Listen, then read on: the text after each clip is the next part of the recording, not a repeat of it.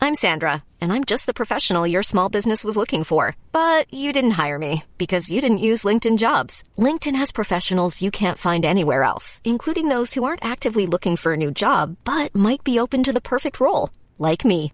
In a given month, over 70% of LinkedIn users don't visit other leading job sites. So if you're not looking on LinkedIn, you'll miss out on great candidates like Sandra. Start hiring professionals like a professional. Post your free job on linkedin.com/people slash people today. Wow. Nice. Yeah. What you're hearing are the sounds of people everywhere putting on Bombas socks, underwear, and t-shirts made from absurdly soft materials that feel like plush clouds. Yeah, that plush. And the best part? For every item you purchase, Bombas donates another to someone facing homelessness. Bombas. Big comfort for everyone. Go to bombas.com slash ACAST and use code ACAST for 20% off your first purchase. That's bombas.com slash ACAST. Code ACAST.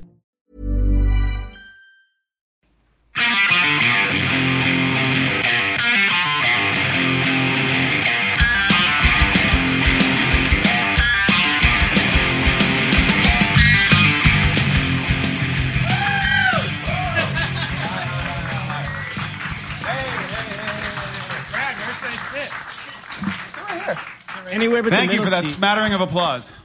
Uh, I appreciate it. It's hard to compete with like three nights of Drawbreaker shows a few weeks ago, but he's here, so that's pretty awesome. I think he's watching right now. Um, hey, welcome to Going Off Tracks, 300th podcast episode. Uh, how many of you have seen our live shows before? By a show of hands. Awesome, great, thanks. Put your hands down. Save your strength. Um, to my immediate right, I have to welcome. I'm Steven. To my immediate right, please welcome uh, Benny Horowitz. Uh, you might know him from uh, Gaslight Anthem, or for the more hardcore among you, The Low End Theory. Oh, Deep cut. Deep cut. Uh, to my far right, uh, Mr. Brad Goop from The Goops, uh, renowned producer. Actually, Brad is good at everything. If we screw up anything, we ask Brad to fix it down to like a Facebook post because we're all fairly incompetent. But the Richard Dreyfus mustache is looking a little thin. Yeah, you got to thicken little that up. thin. That's pretty Does good. renown mean no credits? What'd you say? Does renown mean no credit? Yes, renown means no credits, Yeah, Brad. I'm, That's def- it. at I'm all. totally renowned. No, you're on the Mallrats soundtrack. You're awesome. Uh, to Wait, his- that's real? that is real. Yeah, Brad, you're on the Mallrat soundtrack? Yeah, Yeah. that's the last thing I did.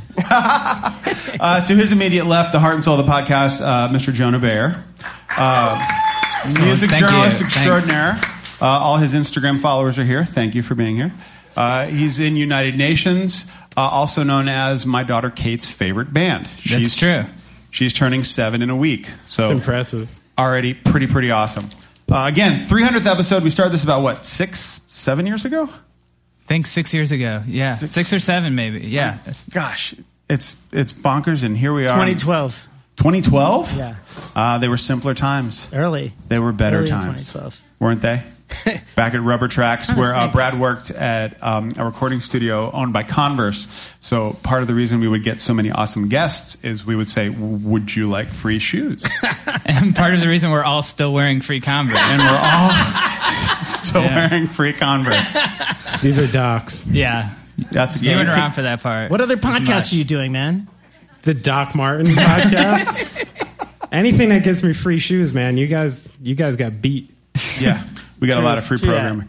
You It's- actually didn't take the, you didn't, you never took the Converse. No, 'cause- I didn't. I I mean I I'm em- embarrassed to admit it, Why? but I have weird feet. Yeah, like the second toe on each of my foot is a hammer toe. What does that and mean? then the little toe, they're like locked like this. Anyone have hammer toes? Cool. And then Thank the you. the last one on each side kind of tucks under. So it's created a bit of a foot problem for me now that I'm old. And I go to a podiatrist named Dr. Cho. Oh, okay.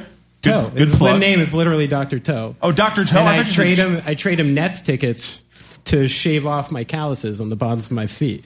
I can't The think of a Converse better. are they're not good for that. They're flat. They got these like solid bases that just hurt your feet. They're not good for your feet. So every like old skateboarder still trying to look cool is just going to be like limping around at like 50.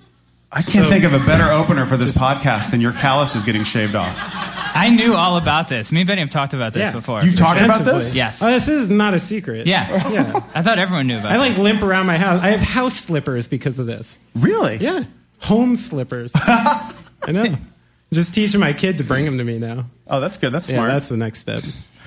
It's really weird hearing my voice like this. Yeah, I think we should. So Benny said he was nervous before we came Yeah. out. Benny, who's played in front of bigger crowds than any of us have even. Yeah, I'm quite exposed. So let's work through this. All right. Let's- So the thing I'm nervous about, even right now, I'm like kind of like, what do you do with your body? You know, like that scene in Talladega Nights. yeah, that's what I'm doing. Like, what do you do with your hands? I don't know really what to do. And then I hear my voice, and I'm like, wow, that's weird. You know, because I'm not used to.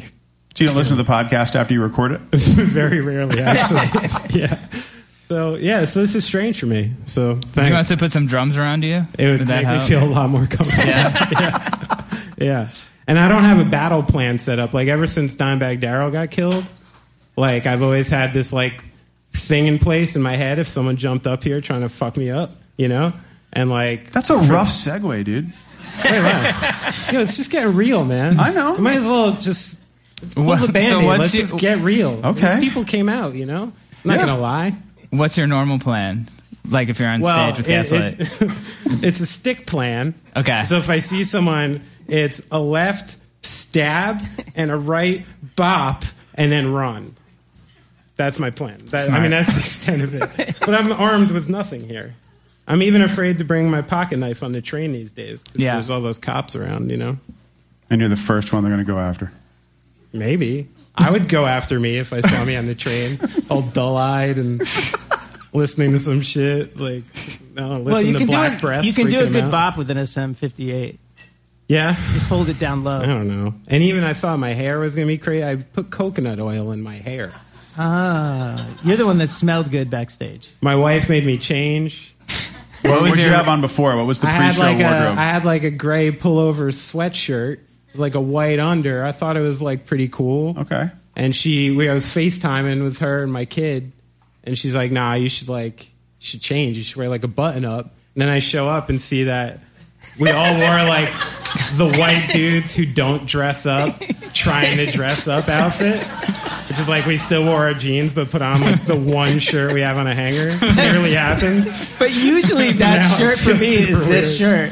I, mean, Huh? I have almost the same one. That's usually Yeah. what I wear. I'm just, I'm wildly embarrassed.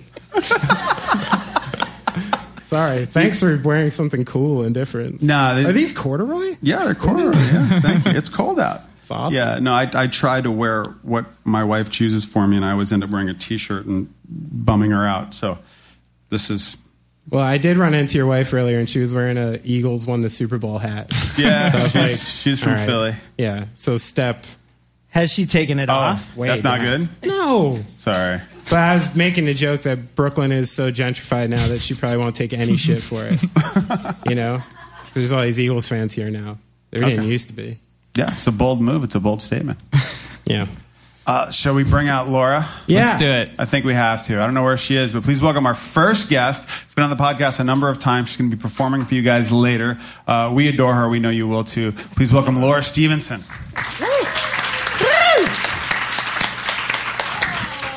Hey Laura. Hi, Laura. Oh, hi. So we, we got over all that stuff I was talking about earlier. Yeah, yeah, yeah. Yeah. I was over there listening to Yeah. music. You what? You told her about how you were all nervous. Yeah, she was helping me out. She's a pro, seasoned pro, you know? yes. Gets in front of Thank humans all you. the time. Yeah. Thanks so much. That's Brad's thing. I want to. I want a Thank reason you. to be here. Do you feel more comfortable now? Oh, like you got a drink. That's you could do that with I'm your mixing hands. Jameson and coffee. That's Yeah. good. Gonna help?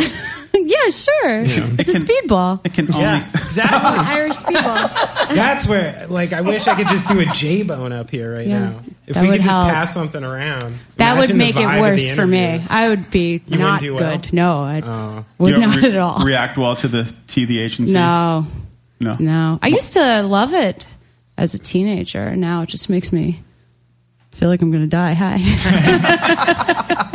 You ever robo trip? oh, on Robitussin? No, Yeah. no, No. no. I think I drama meaned by accident. Wait, what? Because you can, you can, if you if you resist Dramamine, if you take too much of it, it's I think a similar thing. really? Or just it induces panic. I don't really know. I can't tell the difference between tripping and panic attack. That's been what I keep thinking about when people are like, "Am I going to let a bunch of kids who eat Tide Pods tell me about guns?" I'm like, motherfucker! like the drugs every generation did that were so crazy. I was like licking glue sticks. I was like, yeah, robo tripping. We thought we could get drunk off like breath spray. Mm-hmm. Like there's all sort. Like I'm like Tide Pod, sure. Yeah, let's try it. Like it sounds totally normal to me. I don't still don't understand the Tide Pod thing. It doesn't even get you high, which It does- doesn't? Yeah, no. Okay. It's just like my body can tolerate this. Got it's it. Like the only thing about Oh, it. oh, eating okay. soap? You know, this is a thing. Oh, you know, you haven't seen. I this? heard it. I heard it was all bullshit. Oh no, it's real. Kids are eating them. I mean, I don't know how many. they're not. It's probably like two, and then the you know media just No. jumped on it. Have you tried it? No, I'm not going to do it. legal. I'm too old now. What about like a dishwasher? That's what I'm thinking. Why not Cascade Pods? Why does Tide Yeah. get to corner the fucking market? Because that's okay to Good use on point. things you eat off of, so it might be safer. That's true. Yeah, wait. That's a good point. Yeah. You're not See? supposed to eat off your clothes. yeah, That is true. Even though I do, if I spill something, I will. Hmm. So you were Hmm, exactly. painting Yeah. all day I was, yes. in your house. Yes, I'm painting a ceiling very slowly. and we Like were a mural or just a No, top but I coat? was thinking about because I've it's taken me two days because I have a four inch roller. Is this boring? so like, also I've injured this hand, so I can't use the stick. So I, I have a sagittal bend injury, which what- is what? like What's that mean? It's basically like it's the thing that like lets your finger go like this. So Oh. as a guitar player, like being able to do that is pretty important. Kinda big. I'd say So- so crucial. So we said, hey, why not play? Yeah, I'll play, but I will only paint with this hand. So Ah. I've, I've been like on a chair doing like it's also like um, acoustic tiles. Is this boring? I can't tell. No, keep it going. I just am going to stop in the middle of it and find out. Um, it's acoustic tiles, so each acoustic tile takes me like mm, thirty seconds. Are you building a studio? No, it's just a, a, there are acoustic tiles. I don't know. You What know how does that some of the mean? people put them up and then they look bad, and then you just paint over them. And it's, does anybody else know? I don't even know what you're talking about. They're like the Yeah. tiles, like the little, like they're like flimsy, like styrofoam. Or Like Are there in any school? contractors here? yeah, like that in can a help? school or like Oh, in like the church, like, school if you're in like a tiles. modern church, you know, and they're just kind of like they look like shit. I don't know if it's asbestos. I've been breathing it in all day though. So. Probably is. They might Let's not, hope not. Might not Yeah. even be real. uh, I, have, I have a question for you. When is the uh, uh, Chris Farron, Jeff Rosenstock, Laura Stevenson supergroup happening with Benny on drums? Oh, whenever you're available, I'm game. I'm available. Yeah. Yeah, I'm not doing anything. Oh, that was anticlimactic. Sounds I expected more of a fight for Well, it. now you got to be like the uh, what was that like fat dude that got all the boy bands big back in the day who, Lou who took all their Pearlman? money? Yes. I don't know, but good opener. Be like the fat dude. Yeah, he was heavy. yeah, he was. He was. Um, And a he molester. dead? So thanks. was he really? yes. Oh, all right. See, I didn't follow up his story. I'm going to change the subject. Uh, Good call. Benny, earlier we were talking about Brugger's Bagels, Yeah.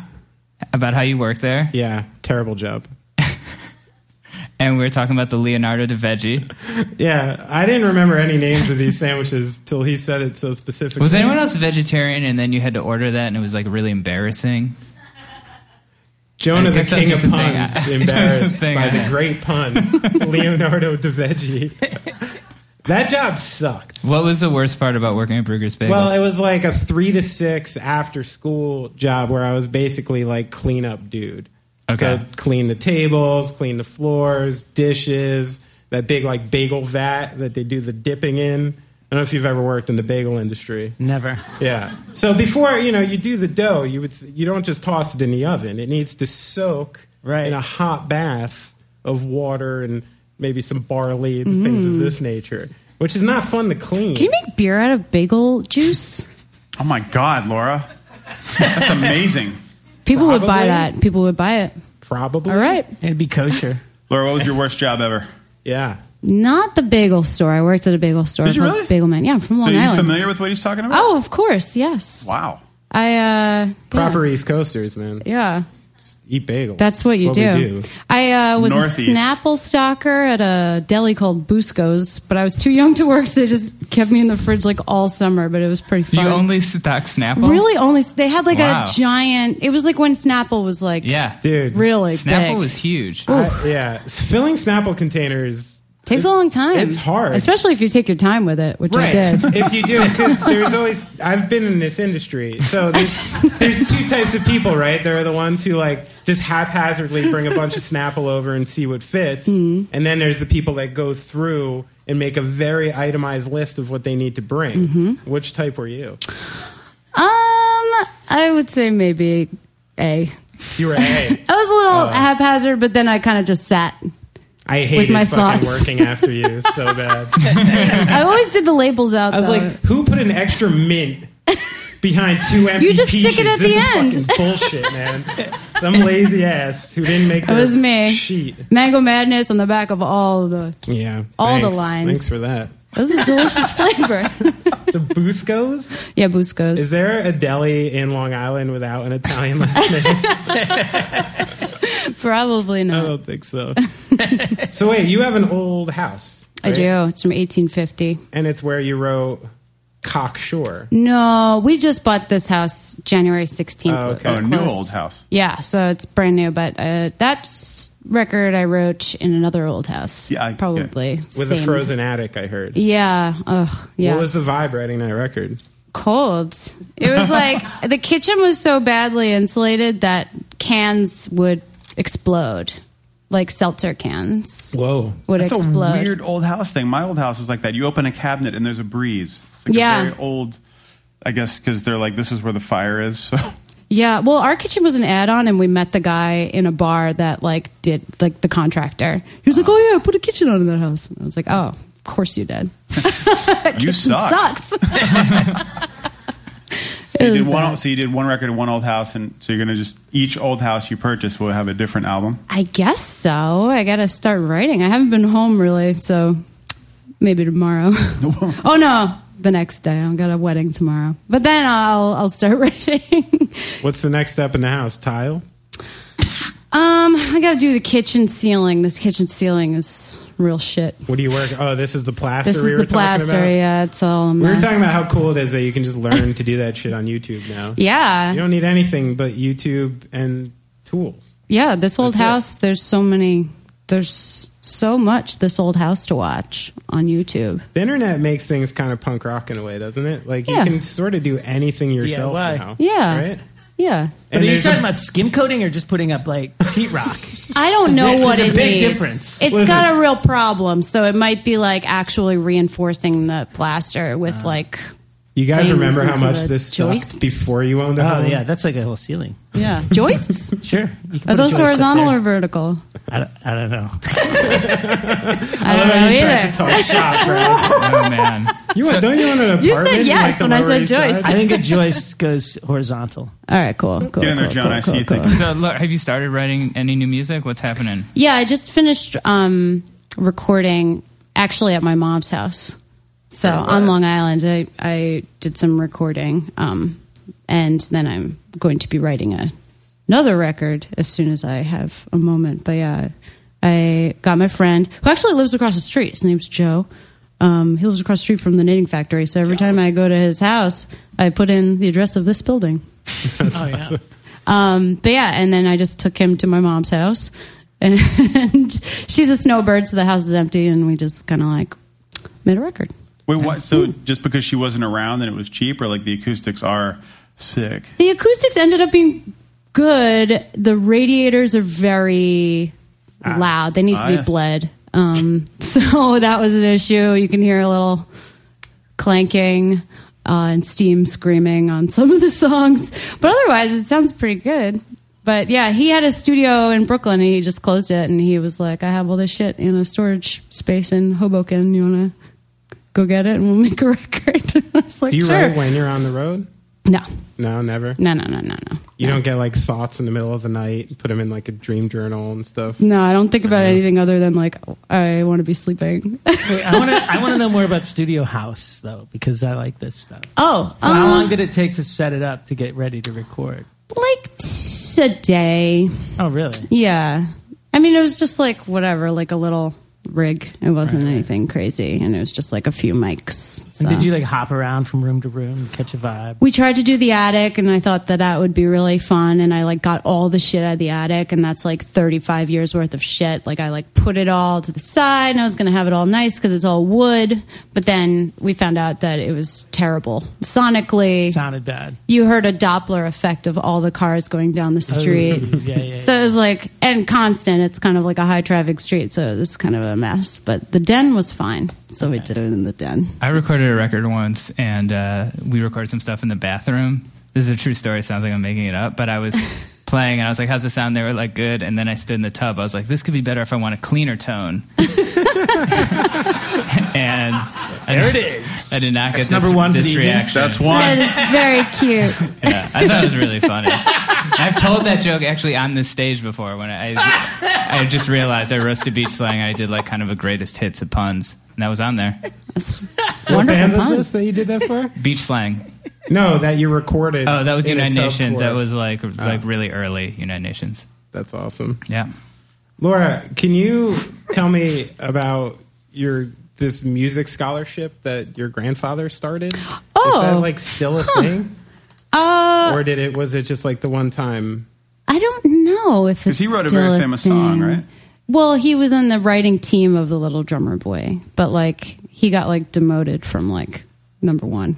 There's like, I mean, it, I feel like back then in like the '60s, just like you know, things got complicated. Yeah, Tin Pan Alley bastards. Yeah, it's when the record industry was run by the mob, right? Halfway, yeah. Everything was like suitcases of cash, no contracts. sounds great. I don't have to pay taxes. For some people. I mean, I remember like the tour manager of Led Zeppelin. We used to carry around a pistol and a suitcase of cash. Like, how Whoa. awesome is that? It's pretty cool. And then there's that like famous story, like someone tried to steal it at Madison Square Garden and stuff. Oh, jeez. Oh yeah, there's a book about that. Yeah, the Black guy- Dogs. This- Black Dogs. Yeah, pretty no. cool. Yeah. But anyway, your grand did like I know there was a music scholarship at, at Yale. that you Yeah, created. yeah, yeah. And I actually I got a Yale shirt when I went because like when they first gave him like a plaque, he and my grandma are like I don't know, it's in their name, and so we went to the ceremony when they gave the first year's worth. So like I don't know if it's like a few years or if it's like ongoing. I have no idea how it works, but um, and I went to the gift shop and I bought a Yale shirt. I still have it, um, but I wore it to my like s- my junior year, I met with my advisor, like my guidance counselor, and he was like, "You're kidding me, right?" And I was like, "Yeah, this is a joke," but I thought it would be fun. But yeah, not I didn't apply to Yale. Oh, I thought you were doing like act as if, you know? Yeah, like fake it till wear you a make it. Suit, like your first day at McDonald's, you're like, I'm going to manage this place. You know? That's the thing. Like from where? I don't know. I think I read it in like a How to Be Successful book once. So it must be true. It's got to be. If it's been, if it's written word, it's true. Yeah, that's a whole lot to unpack. Um, but you couldn't apply for the scholarship regardless of where you Uh, No, went. no, no, no, no, not for me, not for me. And it's still there and it's still going on. No idea, but maybe. So you were close. Who? My grandparents? Yeah, I just don't know exactly like what they gave and how if it runs out or if it just replenishes. I have no fucking. Is that where idea. music started for you? Like, did, did it, was it with him? Did you know him enough? Did you know about music through him that you were like, I think maybe me too? Yeah. Mm, no, I mean, like I, I could play the piano. We had a piano in our house, so my mom was like, "I'm." You know, when she saw that I was like three years old and like picking out sounds or like four, you know, then she was like throwing me into piano lessons because she was like, this is the one grandkid that's gonna like carry, you know, carry it on. So, yeah, but I mean, I never like played for them really, and I never like he. My grandma and my grandpa were both musicians. She was a singer um, and a piano player. She sang with Benny Goodman and stuff. She was like, Really? yeah, So she cool. was like really good. That's awesome. And her brothers were this like gospel duo called the McCravey brothers that like they have kind of crazy fans, but it's super niche. It sounds like horror music from a horror movie. You know, Oh, like the like warbly like the, who are they? The, the, the Vaudevillian. Leuven brothers, like those guys? Ki- uh, Are the Leuven brothers as old? I don't know. Uh, Will Yeah, you they're pretty old. demonstrate? because I don't have this in my Yeah, I head. don't really know. Like, oh, like kind of like that. Oh. so it's like creepy. It sounds like it would be playing on like some like you know old 78. record player, but like the arm just goes by itself because a ghost turned it on or something. Is it like the type of song that's like on the scratching loop Yeah, record player when exactly. you walk into a scary house? yeah, in and a then you movie? see like you there's a mirror and you see like little girls' shoes like run by, but then you turn around and there's That was there's horribly nobody. specific. Yeah. Yeah. Has this happened? Should I think about? This is the attic in upstate New York. God knows what happens. Up I'm there. afraid of everything, you know. It's, I'd be terrified. You just explaining that place to me scares me. Yeah. I'm like, you're probably on the middle of nowhere, old house. I know, like late at night, I'd like, I'd like rip one and just start having some like wacky thoughts. yeah, that's why I don't you know? smoke weed. Yeah, this is when the axe would be in front of me, Yeah. just ready to not use it if it happened. Oh, just you have it just in case. You think you could axe someone? I don't think that's a verb. Huh? Like accent. I've, I've heard that a lot in my neighborhood. People are always Yeah, axing, axing. each Oh. other questions. Oh, axing. It's a when you are question. getting ready to go out and you just liberally Oh, spray yourself yeah. with axe body spray. Oh yeah. That's called axing. Sorry, I'm too busy hard Yeah. staring Brad after that. It's a GTL thing. It's like the what, what was that? Jersey Shore. Mm-hmm. Yeah, Jersey Shore. They do axing before they go out. I was just talking about Jersey Shore with Chris uh, Farron the other day, and Chris, who's that? you know, oh, you know him. Oh, Um, you mean the greatest musician on yeah, earth? it's wonderful. And we were talking about how, uh, like, most of them were like really good people. We were like t- going through the line, and I was like, hell yeah, Snooki rocks. JWoww, I'd be your friend. Wait, why do you think they're good people? I don't know. They just seem like they care about each other. You know, like at the end of the day, they care about. you know each what I other. mean. It's just really friends for a new generation, but their lives are real. like I, I just like well maybe not the situation but you know I was I went over I, d- I did a, a shoot and an interview at one of the dudes' houses on Long Island, and I couldn't tell you which one, just one of them, and uh, He probably had great abs. Whoever it was. yeah, I mean they were sick, Yeah. sick abs. Washboards. Uh, oh God, Beautiful. But he had bought this house for his mom, and he was just like, "Hey, this is my house." And he was he had, like literally had uh, a big statue of Leonardo's David, and then a big statue of Venus de Milo. When you walked in, I was like, "That's got to be a joke." It wasn't, but he turned it on and turned it off. Like on Oh. camera, he was like the guy, but off camera, he was like, "How are you? Good to see you. Everything was nice and polite." and he had a British accent. like like he studied at RADA completely. uh, Snooki and JWoww filmed their uh, offshoot show a block from my house in Jersey City. Cool. So literally, like down the block from my house was parked like a pink snakeskin fucking truck. This is real. That's and I guess cool. when it was in Seaside, it got like messed with so much um, that they had to keep like literally two Jersey City cops there 24 hours a day just to make sure nobody the truck keyed was it. okay, and then there was like a gate on the other side of the street for the random fans looking for a picture. Um, Mm. And I found it infuriating that they were there. And I tried to ignore it. I thought the best policy was. I, th- I thought the best way to get back at people like this is to give them no attention, right? Because that's what they want. So I just tried to like mindfully ignore anything around that had anything to do with them. One day I put in my laundry to the laundry machine and went for a coffee and I'm ordering, and what do I hear behind me that's like, hey girl? And it was JWoww with some big dude, you know, with like sleeves up to here and the things and everything. He's all oily and dark and uh and like all these cameras and a boom mic like almost hit me. And that's where I was like, fuck all this. Like I just want to do my laundry, you know, have a coffee, watch things spin around, think about Earth and you know stuff like that. I got to deal with that shit. You know, that was the only time I I got mad at it. Yeah, but that was my Jersey Shore. you should have hung out with them they seem like nice people I That's all talked to the I'm crew saying. people a little because they they Nice. rented a whole big. Yeah, they're like us. They're Everybody's just people who are nice. getting paid to hold mics and who actually want to make films, you know, and stuff like that. They're, Trying to pay the bills, doing Yeah, that shit. they were cool. They, They work were on their cool. dock. wait, what? The, oh, a doc Yeah, yeah, yeah. about who? I don't know. Whoever. It's Snooki if you, someone walked up to you right now and was like, "Here's fifty grand, I'll do it No, no, no. now, now think about this, Benny. Just think for a minute. I gotta buy a new furnace. I really didn't think it, I didn't think it was going to go that way. That's 14, 15 tops. Well, You're whatever. gonna- You can do whatever the shit, fuck you want with the 15? money. So here's what I'm asking. if you could make a documentary about anyone for 50 grand, living it would have to be. Okay. Who would you do it on? Mm, that's really hard. I don't know. Keith Richards? No. He's alive, barely. I feel like he's got enough, you know, we yeah, know there's enough. a lot going on about him already. We know enough. It's not something ska related. I would think with you, it would be Oh something yeah, ska you do related. have Oh, a ska, ska background. related. That's You have a true. checkered past. Mm, I do have a checkered past. I do. Hmm. Well done. Well done.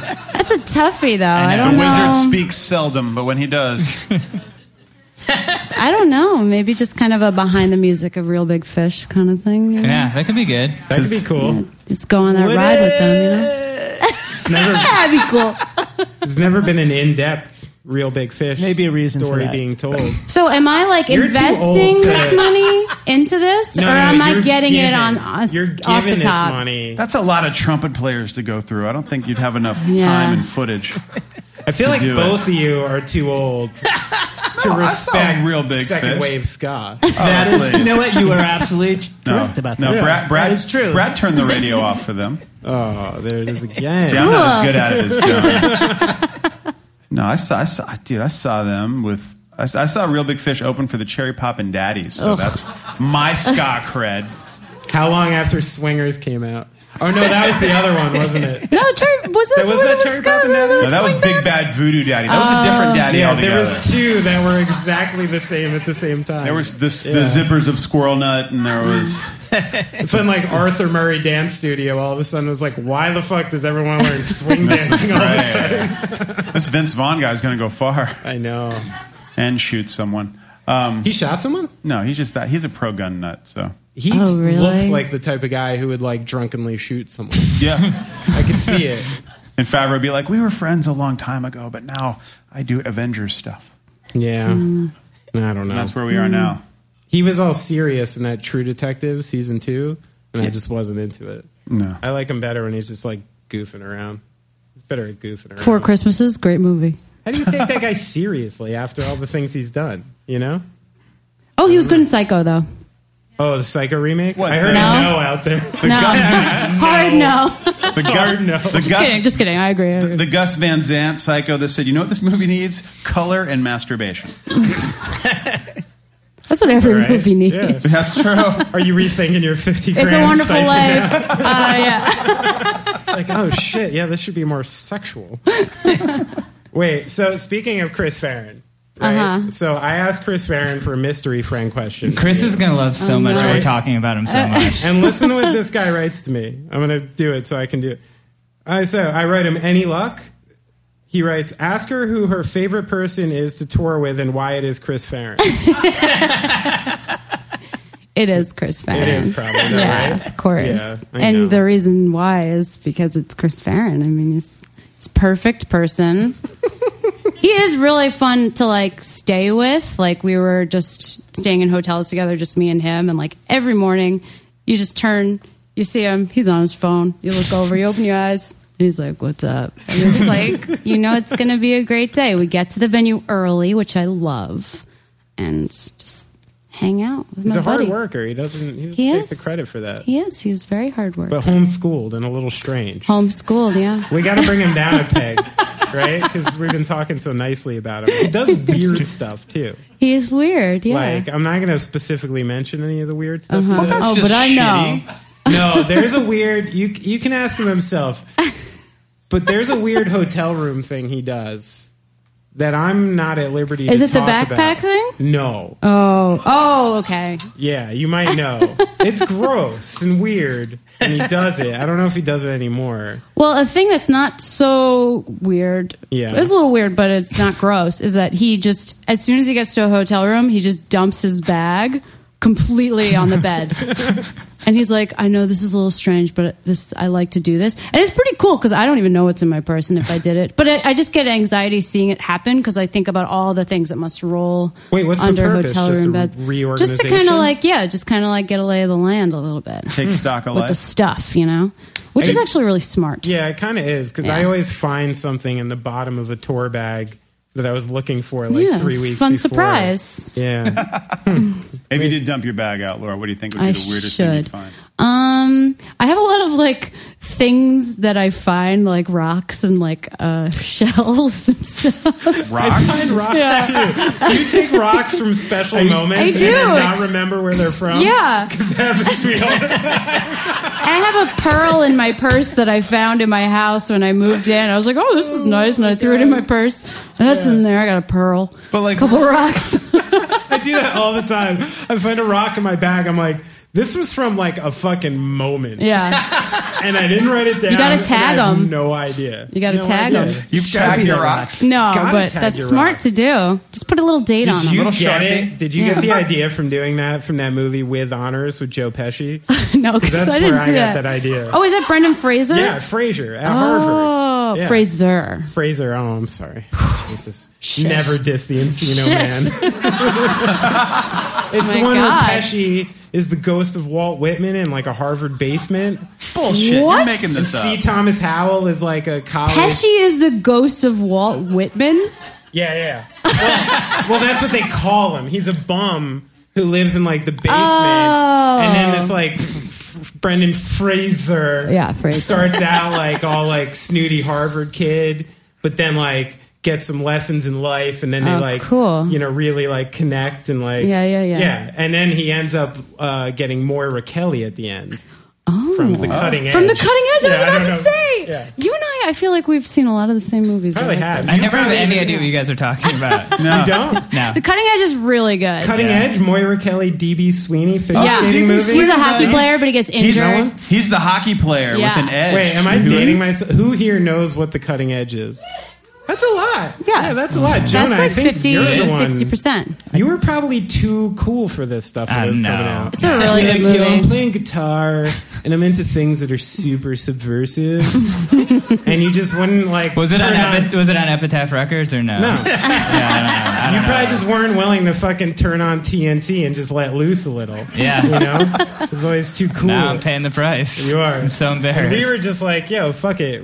We're nerds. We're just gonna watch this. I'm into stuff. what I'm into. Yeah. it's disappointing to me that you don't know who DB Sweeney is. You probably. It's know. wonderful. I do. He played Aang in The Legend of Korra. He was a voiceover artist. and Yeah. That's where I'm going to shut up. Well, he was also the guy who got taken by aliens in Fire in the Sky. Oh my god, the movie scared me so much when they stuck the needle in his eye in the beginning of the Terrifying. movie. I watched that movie scary. when I was like 12 with Tyler Rand, who wound up being in Midtown. Oh, cool. we were high school, actually middle school friends, and he forced me to watch that movie, and it fucked me up for like months. So scary. Because I was like, oh wait, this could happen to me. I could be taken at any time, and a needle could be put in my eye and just Yeah. preyed upon by aliens. See, they know they'll take you if you're afraid of being taken. So just don't be afraid, and then Is that you won't real? get taken. I don't know. That's what I would tell myself. When I was little. but then it's like a cyclical thing because then you're like afraid of seeming afraid, Huh. like a dog can smell fear. That's and then true. It'll attack you. We just did an interview with Tom and Joe from Menzingers Mm-hmm. a couple weeks ago, and Tom's really into aliens. So when I was researching for the podcast, I did a lot of stuff. I just checked out some alien stuff. Yeah, And that's within cool. like 20 minutes of looking into it, which I've never done, I think UFOs are fucking bullshit. You do? Yeah. like, why did no one see one until like 1947 when everyone started fucking with aviation? Like, it just doesn't make sense. And it's so much more obvious to me that like some s- There was corporation aviation or before government would be doing 1940s. fucking something shady than aliens are like checking us out. Like, I think if they were gonna come do something, they would just. Do you do think they're just something. like spy s- vehicles? I think it was probably some like company with a spy vehicle Okay. or some like government with a spy vehicle, not like some race of people who's just toying with our emotions. The or whatever. grays. well, there's Doesn't the make grays, and then there's like the Nordic looking ones that are supposed to be really hot. I don't know. I've been I was really into UFOs for like two weeks, and then my husband bought me uh, like the he researched like the best UFO book for me, like because he was like, oh, she's really into UFOs. I'm gonna get her a present, and then by the time it came, I was like, Not mm, into over it. yeah, but I was into it for a hot minute. I don't know. Like I want to think it's real and all this But means it's real. something. If you want to think Maybe it's real, it's not. real. That's true. Yes. That is all right. It is real. It's real. That's nice. There you go. We've solved it. Thanks, Laura. Laura, No thank you so problem. much for joining Hey, us. You're thanks for our having first me. one out here for 300th episode. We solved UFOs, so there's that. You can go whichever way you want. No one can tell it's audio. Um, uh, come to the stage now, as a gentleman, you all know whether you know or don't, but you've probably seen him play in Bad Religion. He's touring right now with his band Dag Nasty. Uh, his band literally changed my life as a child. Minor Threat. Please welcome Mr. Brian Baker. Hi, buddy. True story too. That that life changing Life. I was just going to go with that one. Life changing. it did. Tell 'cause me more. I was listening to uh, nothing but Bon Jovi and Cinderella, and met that friend that everybody has, who's like, "Hey, what you're listening to is shit. Listen to this." And he, I listened to Minor Threat, and the heavens opened, and I understood music, and it was great. There's some good songs on uh, Night Songs, Cinderella's third release. Cinderella's some not that quality ballads, but uh, I, s- I saw Cinderella open for Bon Jovi at the Cap Center way back when. and Awesome. it was a de- delightful show to another Fairfax County native. Um, Oh yeah. Brian, thanks for joining us. You're a new new uh, north northeaster northern resident now. yeah, I uh, I moved to Asbury about almost a year ago Jersey. from uh, Represent. Know what I'm saying? Know what I'm saying? from uh, Washington. I was in Washington D.C. for like forty something years. Jonah, New Jersey's a state. Yeah, I Are know. we Over the border outnumbered? from We're New totally York. outnumbered on stage right now. Yeah. Mm-hmm. Yeah. Three people live in New The Jersey. civilized world versus Jersey. I love it. Fucking transplants. I'm not going to speak to this. Are you, are you and you're digging it? So so so you live here? Uh, in Manhattan. Okay, cool. And you and why Jersey? What made you say like?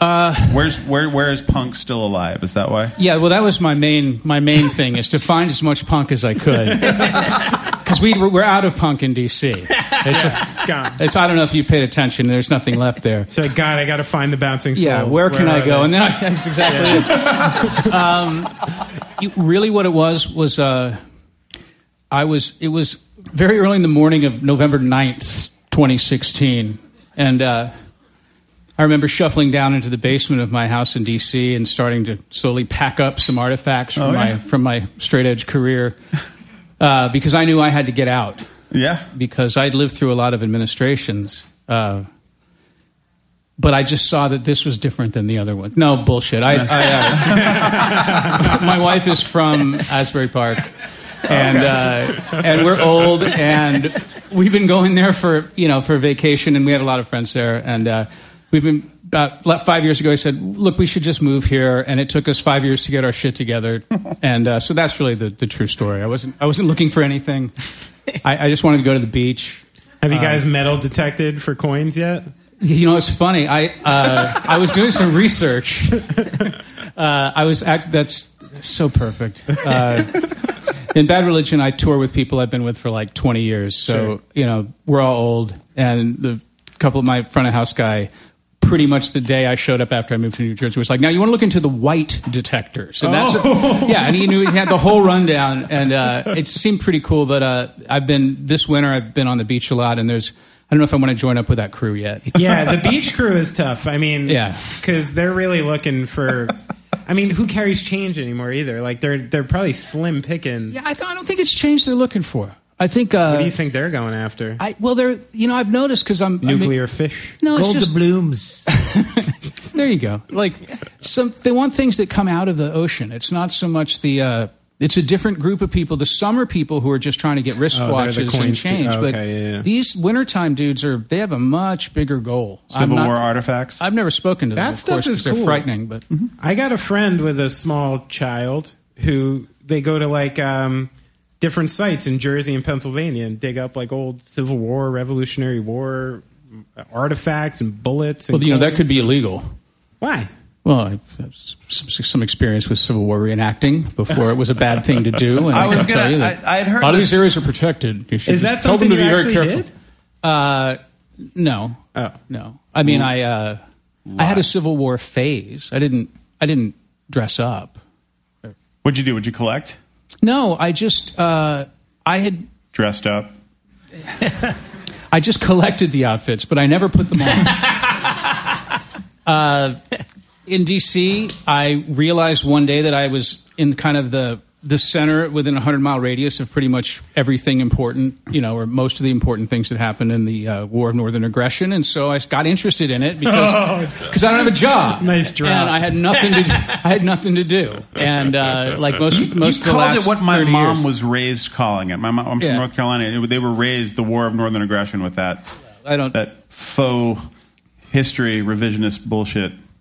yeah it's uh there's you know there's there's some people who have an idea about that conflict and a lot of them are you can find in the wintertime doing a little relic hunting on the beach yeah still uh, another crew that kind of like shut shut down my uh my flowering into a full-fledged member i was just more curious about you know how things happened and a nice way to spend an afternoon What's What- your What's your like number one hobby now? Maybe outside music. Um, uh, it's right now. It's bicycles. Yeah, yeah. It's uh, just uh, I'm really into road bikes, and uh, that's another actually reason why I moved to New Jersey. There's such great riding um, where I live, and so that's that's about it. What's your typical ride? Like you map out a route, or you're yeah, just I do like a, freewheeling? a loop, Yeah. basically like a I. If you ride too far, I just realize it's not that much fun for me anymore. So it's uh, I try to do go out maybe like three hours and just do a nice circle that gets you from your house and back to your house uh, with with minimal hills. Um, It's a 'cause I'm- long loop, though. Yeah, but it's three hours. Yeah, but if I'm not killing myself, I mean it's just a nice little. There's just- some nice boardwalks to, to go Yeah. down. You could just yeah, it's just a nice a nice time to clear your head, and it's uh, you know, I also I think the whole kind of got into the whole uh the whole road bike, you know, the Elan, the, the whole the whole look. I think is kind of cool. Yeah, do you wear the cycling pants? Oh, fuck yeah. yeah, I got everything. Yeah, I have everything, but a lot of wool Do you have, things. do you have the mirror on the helmet? no, no, there'll be no As mirrors. No, a you're not- novice cyclist, I always wonder because I see the people with the funny pants. I'm I'm sorry, I'm calling them funny. It's I know fine, You, wear you 'em, just- but you they don't are a understand their little purpose. Funny. and uh, and I'm like, wow, that's you know, why don't you just ride your bike? Like, why do you got to do all that shit? You got to like, oh, what do you read? Cycling magazine and get into the whole subculture now, you know? And then I'm like, Just put it out there, But man. Just then let I'm 'em like know. riding my bike for 20 minutes and like my ass cheeks just hurt. Oh, yeah. So I'm like, oh wait, there is something to You're these see- now pants. you're seeing it, right, yeah. so there is padding in these That's pants. the whole right? point of the thing. Right. There's, there's padding. It's not. There's no aerodynamic advantage Yeah, to yeah. like a 50 year old guy. Chub, you know, Makes sense. Yeah, It makes no. more sense. no, it's just about uh, if you're going to be on a bike for three hours. That's probably a good way to do. You it. know, you get judgy about shit and then you just look like a jerk, right? Well, I, I do too. Have you ever met anyone who has a minor threat, dag nasty, and bad religion tattoo, like the trifecta? I don't, Okay. which is shocking because Gotta be someone I out know. there. I've I've seen a lot of. I've seen. I've seen some minor threat diagnostic double ups. Okay. for sure. Uh, I don't think I've. I can't recall seeing a trifecta. Huh. I'll look for that. Gotta find it. It's like Yeah. the Da Vinci Code of your life. Well, yeah, I mean, and they're, they're quality logos. I mean, you really. That's you true. There know. are quality logos. Like, who Yeah. came up with Dag Nasty? Was that you? Uh, the it was really a collective thing. The the band name we all we just it was free associating in our drummer's parents' house, and the the big the burning head is from the flyleaf of a book. Our Colin was kind of spooky. He was our goth member, and this was some you know 30s French uh, dusty tome that you know he'd found at a used bookstore, and it had a, a pretty much the Burning Head logo, and we just stylized it a little bit. It was actually a full body. It was like a female vampire, and so we kind of made it a little more like a rubber stamp, like a little more hardcore.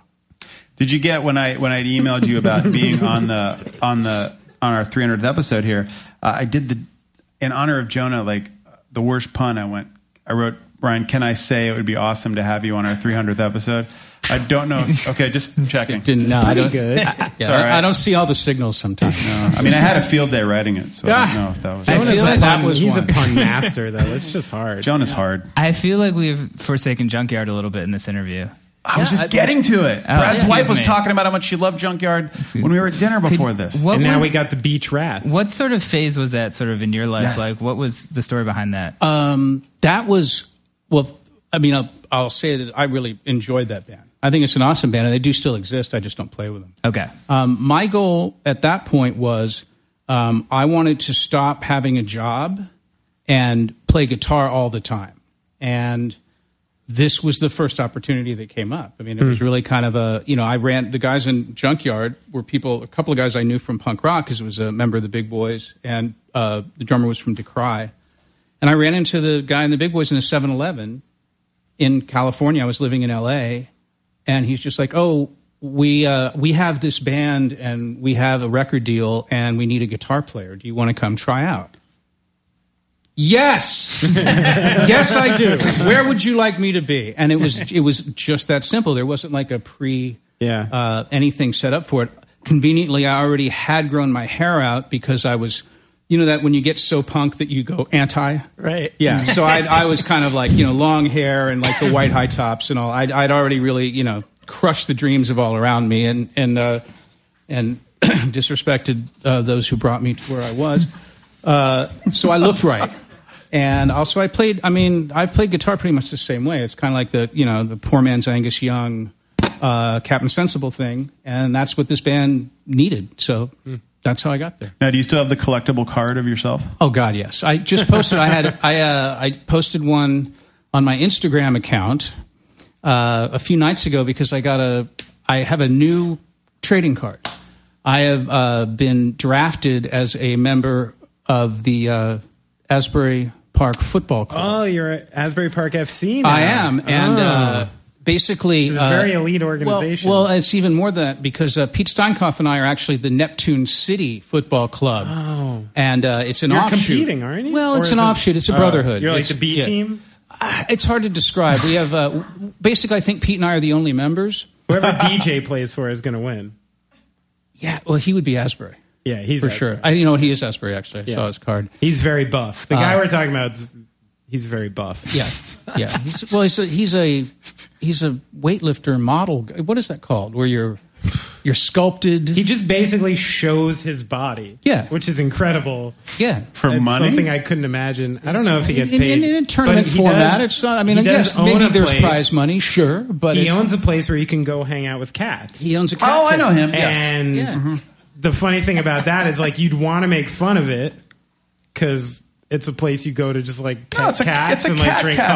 coffee. I- so it's like silly a little. I- But I- I- if anyone said this guy, You'd would wanna make kill fun you. of it. He Yeah. would murder you.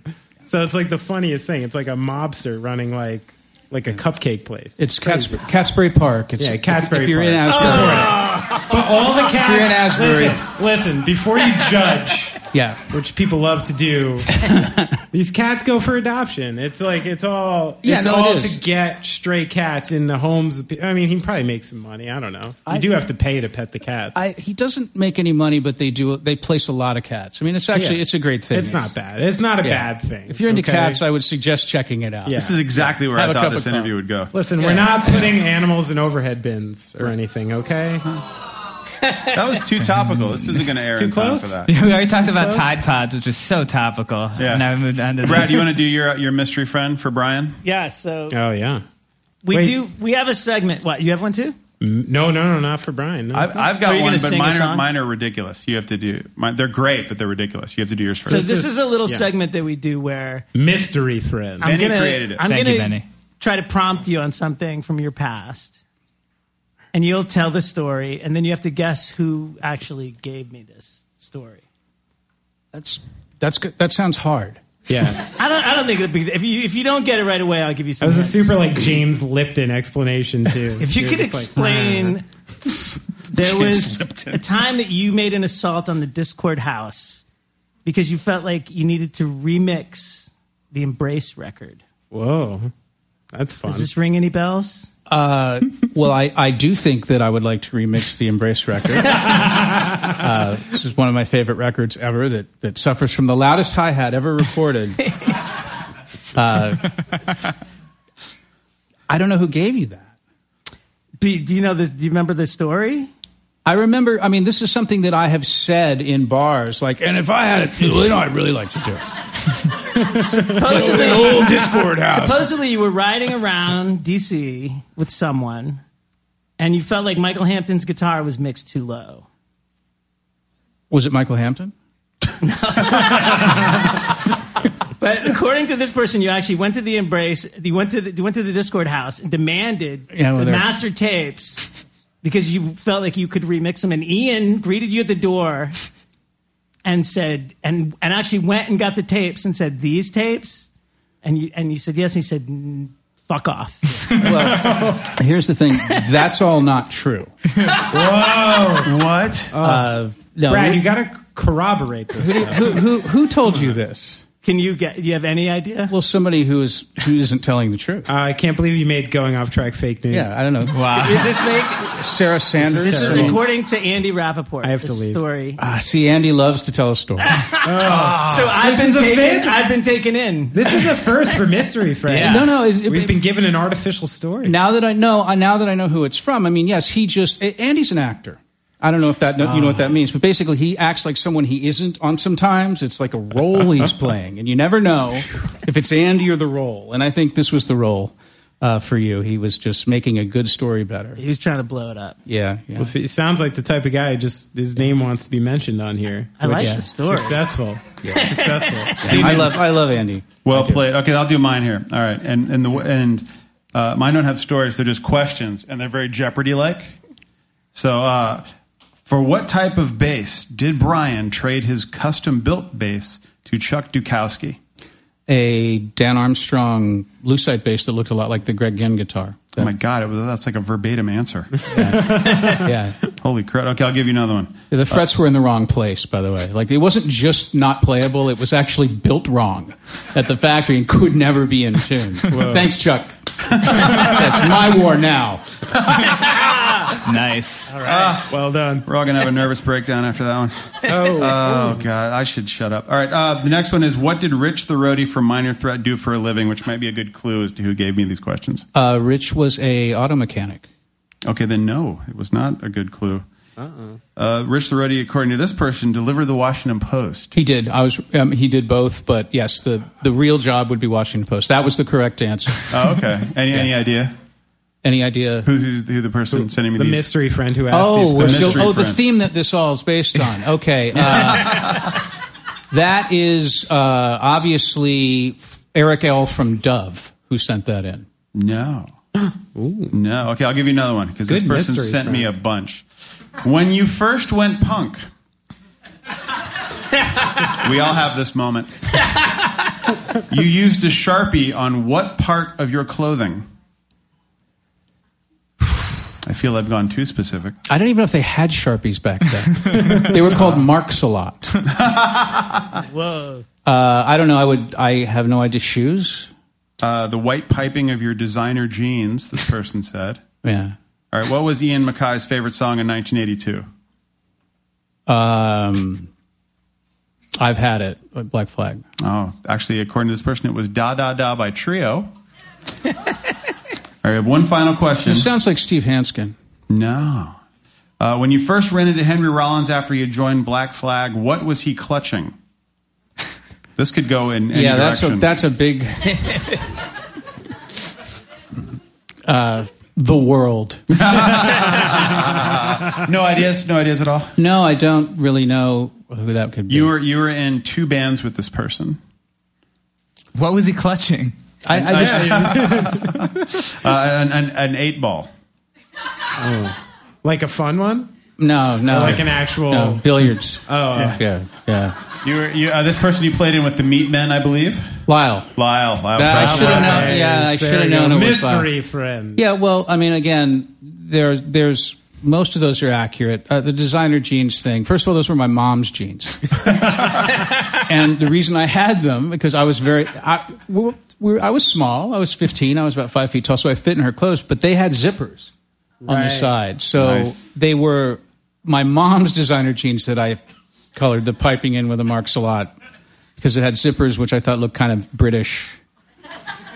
Because I was just starting. Yeah. I also, I also, di- I also dyed my hair with her hair dye for the first time. It was red because she dyed her hair red. So I learned a lot from mom. Gotta Mom- find your way. Mom was a Gotta big find part of your way. punk for me. Now, legally, how many uh, documentaries on the DC punk scene have to be made? 19. Okay. Which is good because we've got two more coming. I was going to say, there's so much to cover. Yeah. I, I saw something in an older interview you did talking about someone was asking you about the DC scene and like how, you know, if politics and the politics of DC actually shaped that scene. And you had said that um, it was actually who is in office that kind of dictated the culture of DC because so much of the town was just based on the government itself.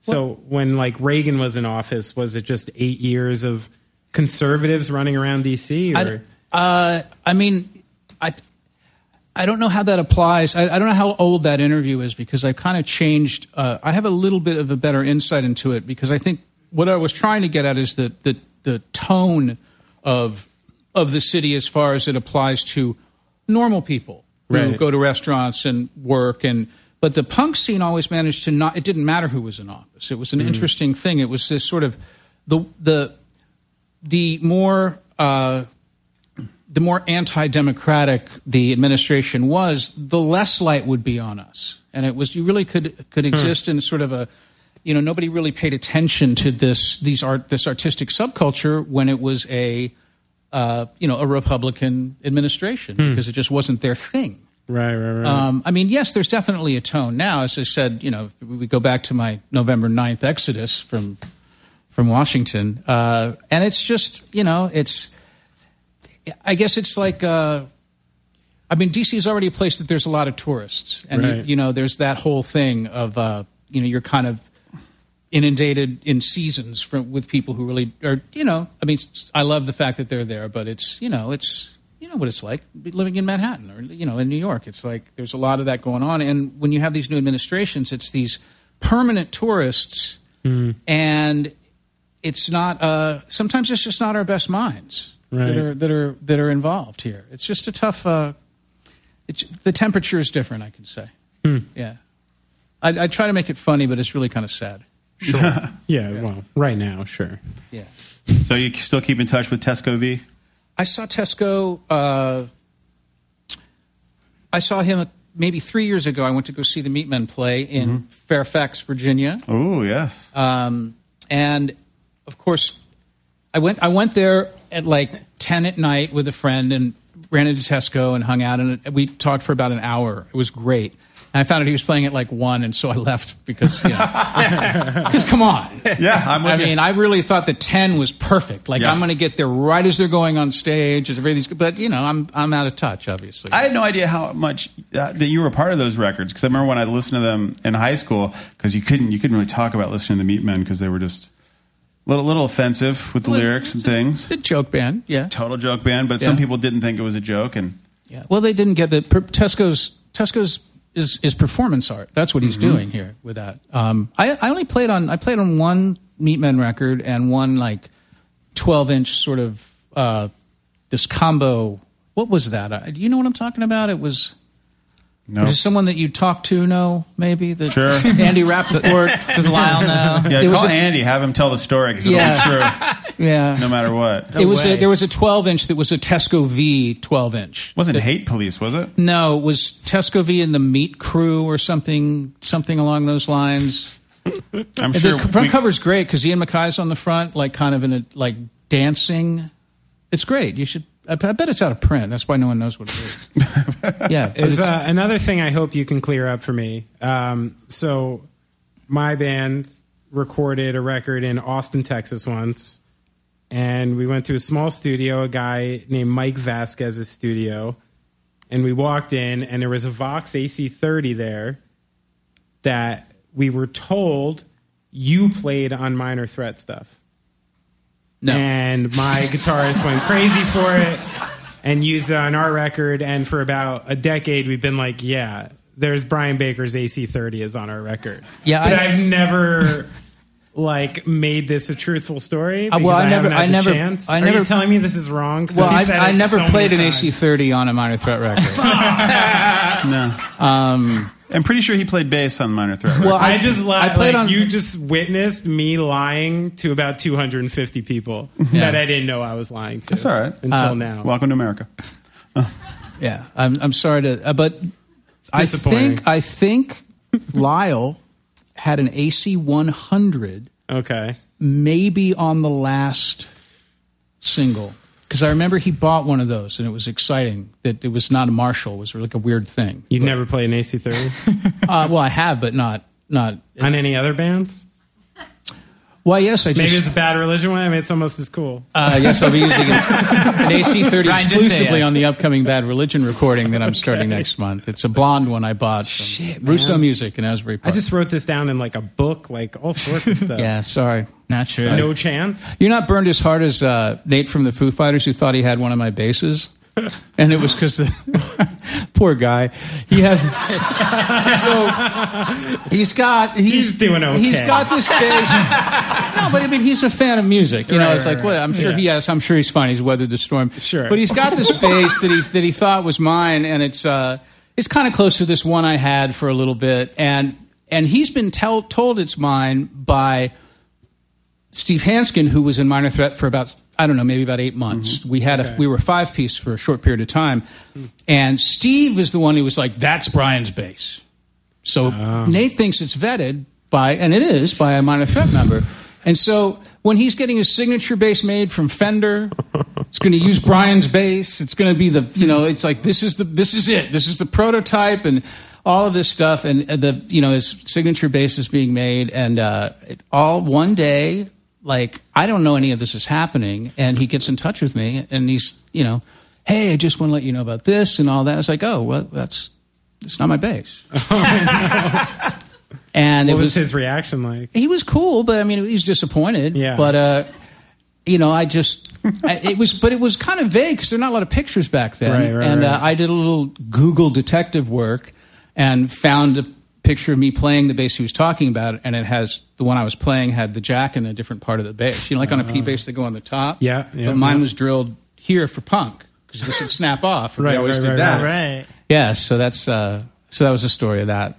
Now, Can I- we work something out where I can just keep saying this? Yeah, sure, it's cool. Best amp I ever played. All right, great. Yeah, it's cool. I, I wanted to It's a talk. top boost one too. It's a good one. I wanted to talk numbers with you for a sec. Bad Religion songs. How many do you have to know off the top of your head at any given moment? Like 800? Well,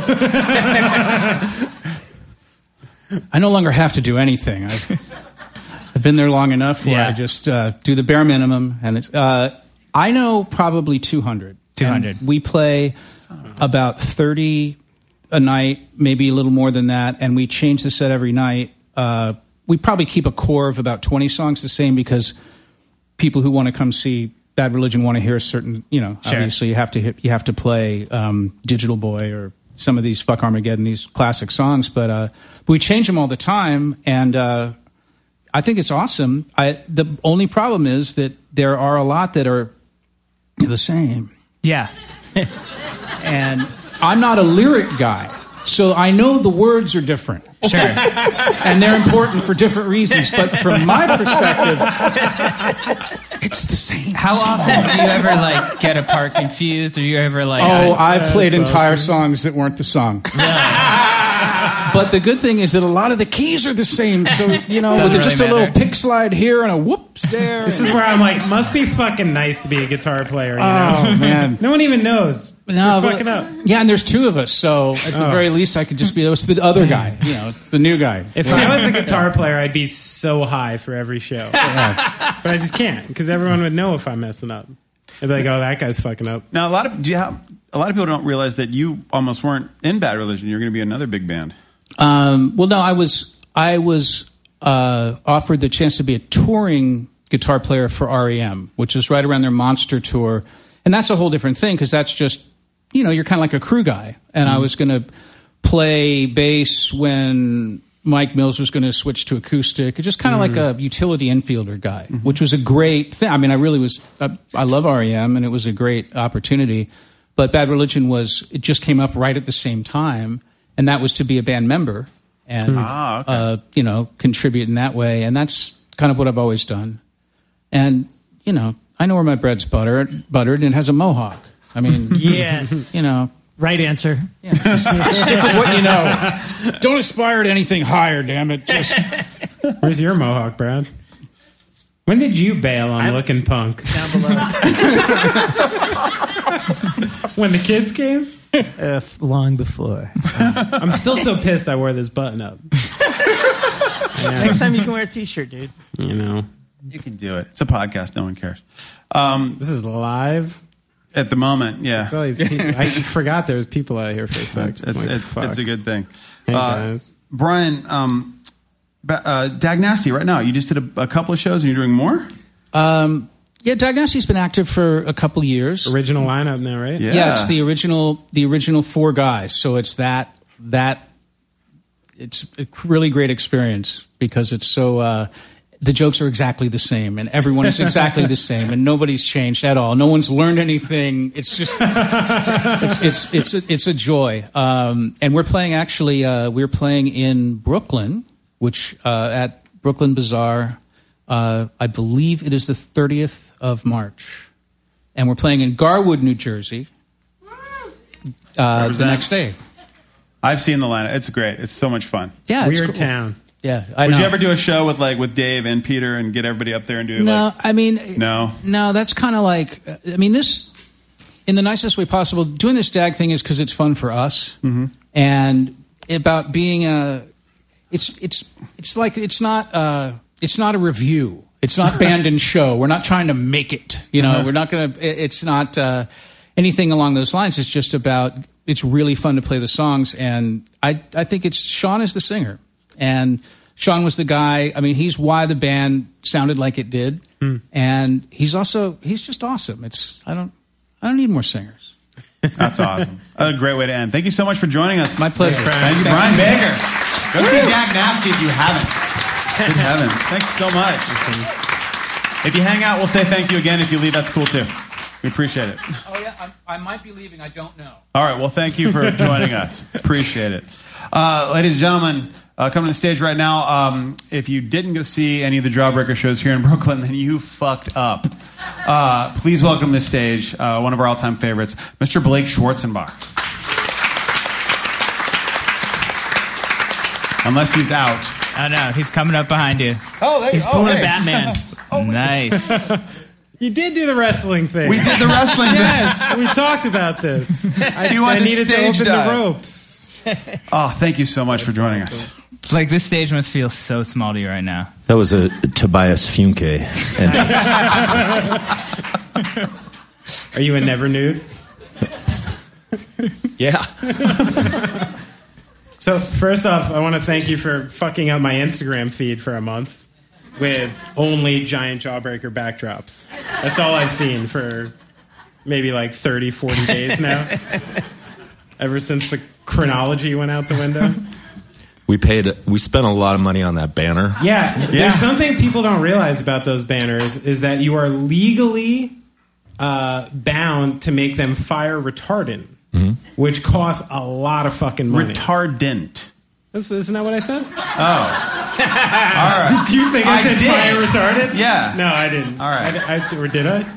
I d- Yeah, a little What bit. That's are you all gonna do? right. So you have one of the Sometimes it just banners. happens. My question is for both I of know, you now. it's okay. With the banner, because this was the discussion for every show I saw. Because I went out to Riot Fest and saw the banner. Did I was say that? Super psyched. I s- I did. And uh, who keeps the banner? Like, where does the banner go? Because we it's gorgeous, but like the someone's banner got- steward. the steward. Yeah, you have also, sorry, it's a union rule that you have to hire a banner steward, Ah, fair enough. So it's local banner, wrangler. Local banner oh 416 451. This is going terrible. Um, No, you keep it with your stuff. They actually get really small. That's the Yeah. im- incredible How small thing. does that banner get? It Fit- fits. Probably like what, like a hockey bag? yeah, Yeah. Mm-hmm. Really? yeah. wow. Well, you need a good roller, but but that's all it takes. Yeah, it's not like you'd imagine like uh, uh, like when a rain delay at a baseball game happens. It's not like that giant thing that sits on the side that's rolled up. Yeah, it's a lot smaller. You can carry it around. It could fit in a suitcase. Yeah. Like a Samsonite. Mm-hmm. It's magic fabric. But they do cost a, like a ridiculous amount of money, like something you wouldn't think. Yeah. So when we try to break it out any chance we get, but it only fits in a big room. Right. To hang it. Yes. And this is a new one for the newer shows. You had it made? We've Or never was had it. this- This is the first banner we've ever yeah, had. yeah, Oh, I can't imagine you had a banner back then. So when like I can't imagine like you guys were talking. You're like, we probably got to come up with a banner. Like, did someone bring? this Someone to made you get the banner, we, right? uh, Yeah. We have worked with uh, Bill from Monsula, who who tour manages Green Day, or Oh, did okay. for a long time. He was kind of our inside person who said, "Here's what you have to do. Right. You're going to do all these things that you don't want to do." For Ri- it was just for Riot Fest. Yeah, yeah. At that point, that's all we were going to do. And he said, "You might want to think about a banner." That's like eight grand. And we were like, "Why would we buy a fucking banner for one show?"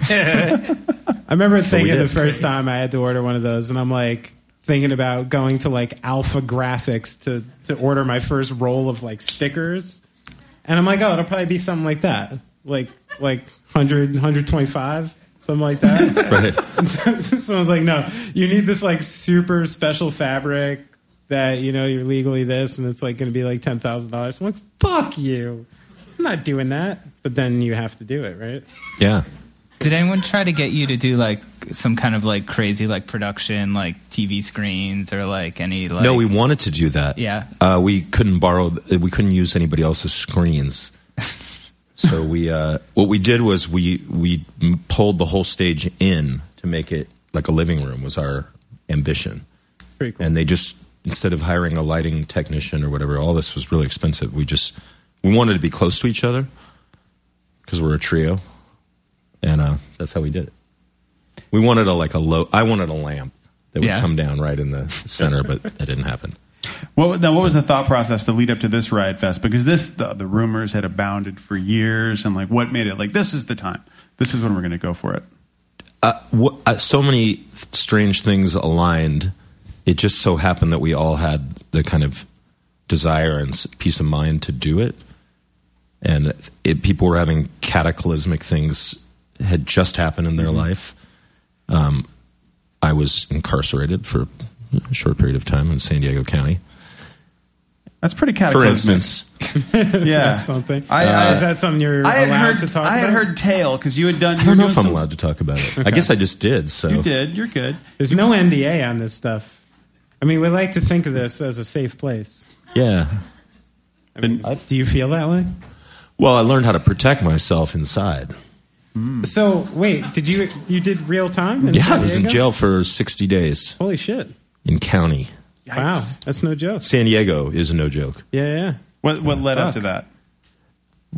Uh, what got you in jail? The charge, I got me in jail. You But got the- you in jail. Fair enough. Fair good answer. Um, but the charge is uh, vandalism, Okay, which I'd like to think is kind of punk rock. that is pretty. that's, that's a good I one. attacked property. Ah, okay. And in the state of Orange County, let's say, Yeah. they, f- they really, property is very dear. It's held in higher regard than most people. Right. I knew that from Big Lebowski. And then you played some shows to co- kind of get money to come back here. Is that true? I did, Okay, yes. I heard that, and I was like, Yeah. yeah, yeah. Yeah, what were kind of those an urgent relief fund. Uh, What just, were I the- just did a couple uh, uh, solo shows. One was a house show in Fullerton, and one was a, a club um, just to get money quickly. yeah. It worked. Yeah, that's great. I'm here. you know. I mean, I can't imagine like the jawbreaker thing went very far on the inside, right?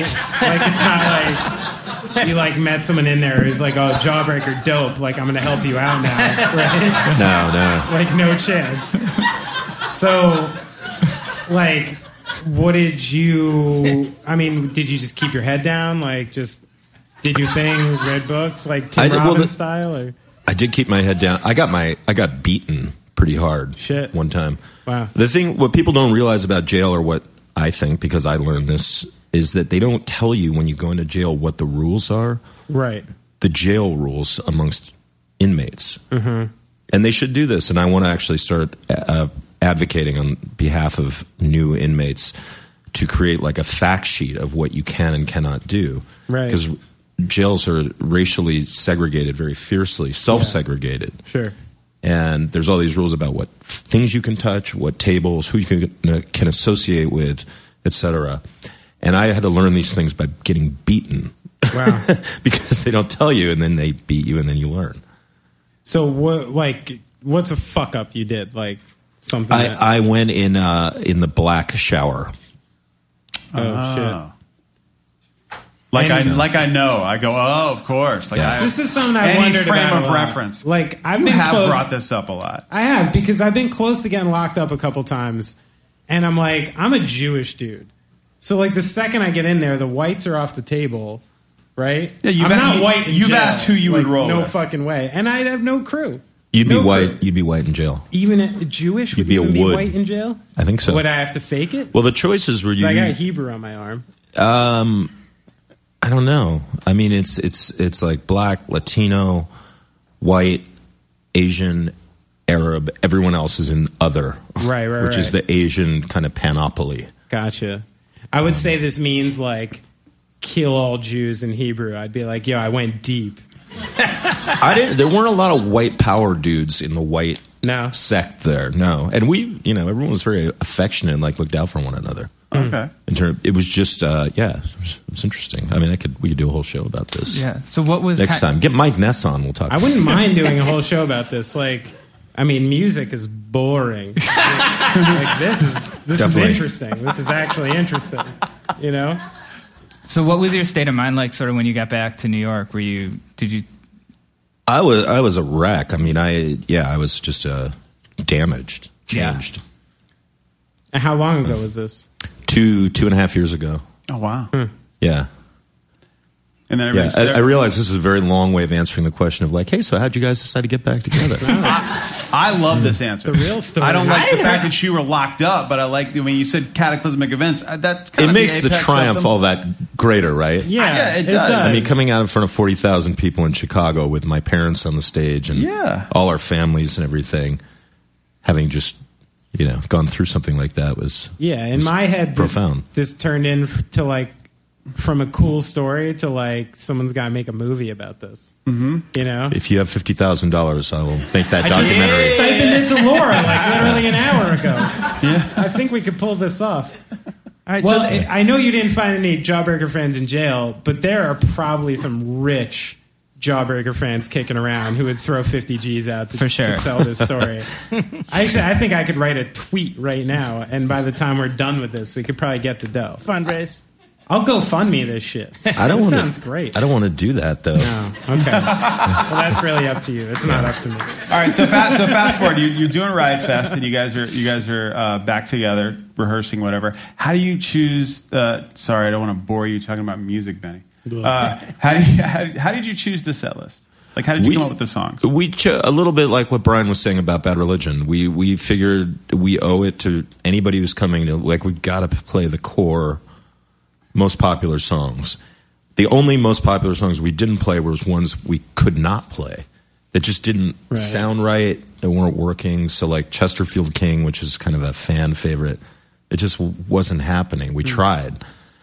Couple I couldn't sing really. They were just in too much of a high register for where I'm at now. But it, basically, we picked. We just found ten that were like we we got to do these, and then ten that we knew we wanted to play really badly. Yeah, because I don't know if I I haven't seen you guys 25 years ago. I don't know if I ever heard Ache live. Yeah, there were a couple that work now that didn't then. I think bands all have this. You just it's strange the way your catalog will kind of become viable, and then some songs go out of. I don't know if you've had this, but something's not working. You take it out of rotation. And what was what was it like being back in the room? Like, w- did muscle memory kick in like with you guys? It was pretty. It was pretty intense for the first few practices because we were back in San Francisco.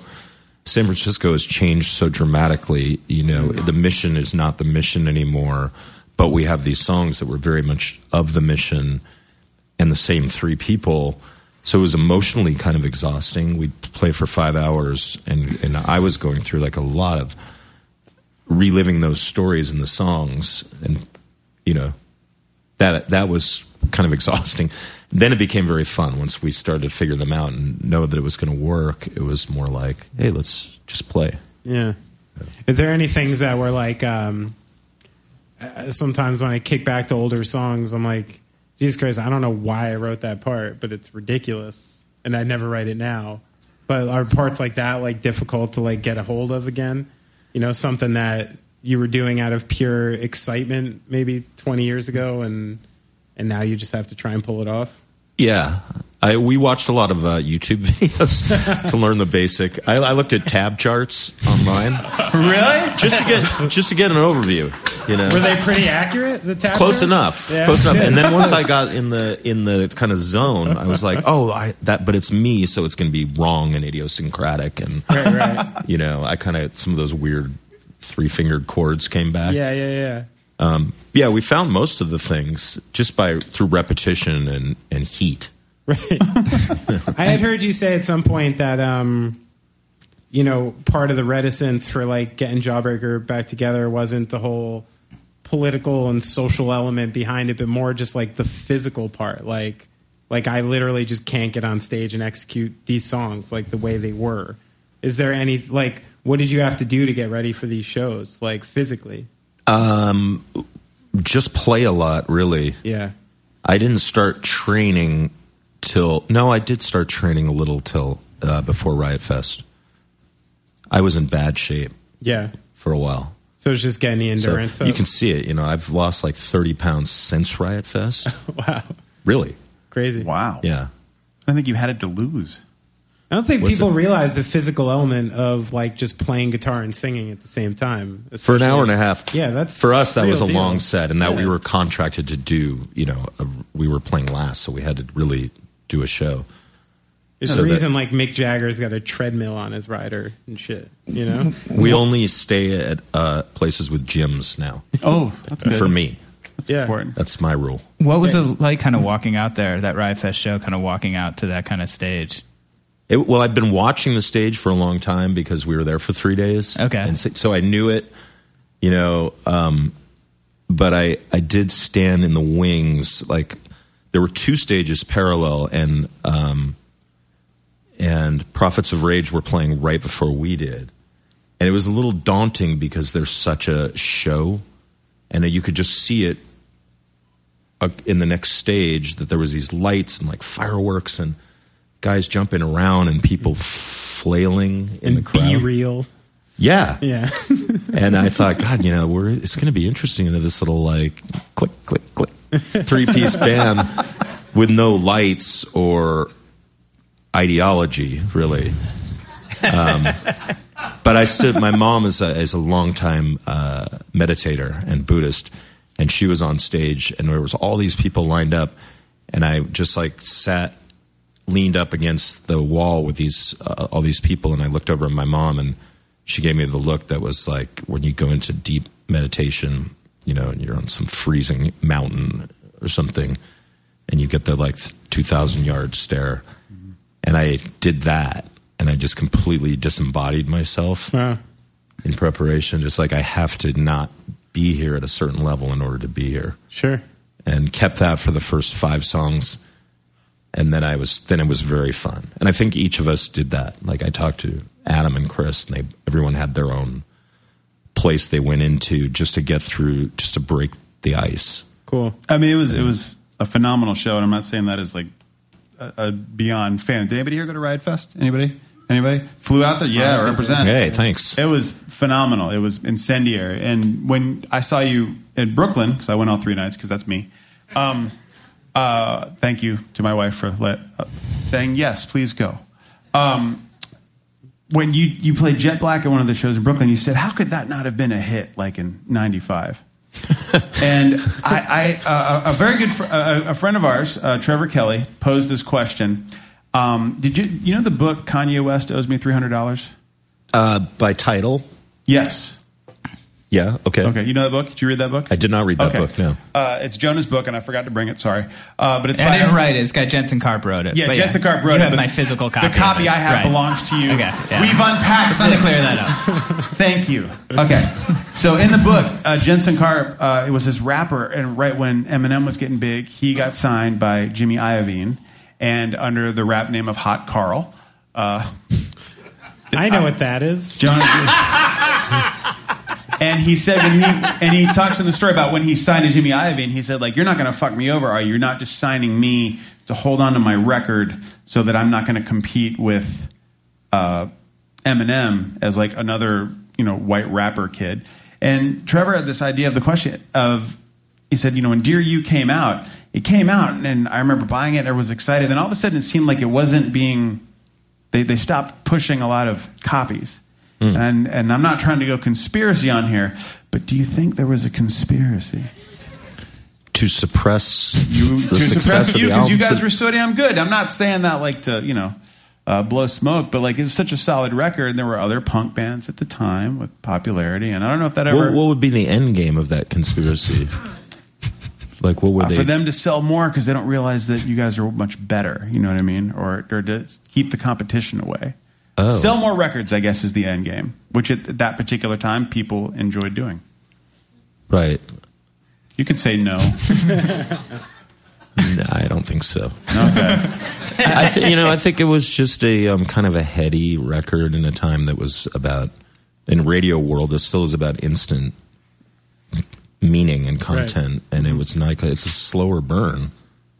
Kind of made sense to me. I never thought really. I don't think any of us thought we would be this big radio band. Mm-hmm. They're kind of downer songs, and they they take a while to sink in. Was I there- mean, for us, it seemed hook laden. Yeah, I thought like Yeah. "Oh, this is- sounds like a radio ready song, but I had a question about another thing uh, at the you said at the Brooklyn show you kind of you called out Jesse Lacey at the first show and and I was curious I felt like all my friends were like Blake knows who Jesse Lacey is I know I felt you know. do you do you dignify that with uh, like bringing up someone's name who I don't know. 'em.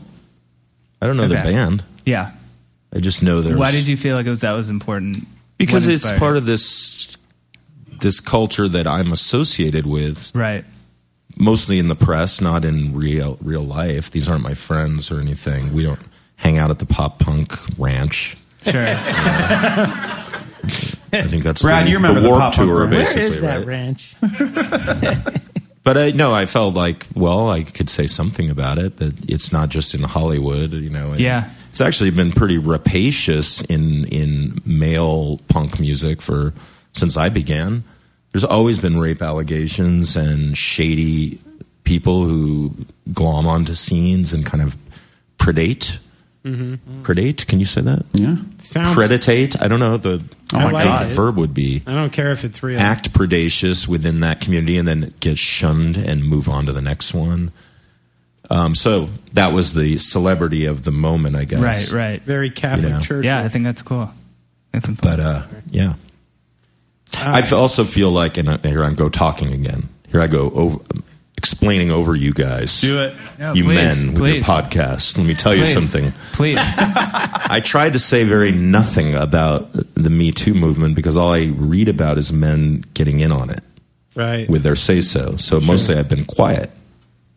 I understand I thought that was an important one though, because I think if there's anything happening, there's not people like willing to step out, and I think your general disassociation with like what had been going on in emo and punk is a good thing because a lot of people know who Jesse Lacey is, and a lot of people might have something invested in that relationship, and you don't give a fuck, which is good. And that guy needed to get called out, and you're willing to do it. And I actually like appreciate it. Mhm. And I think, as I do think that there is too much of people just getting on stage and trying to explain the situation.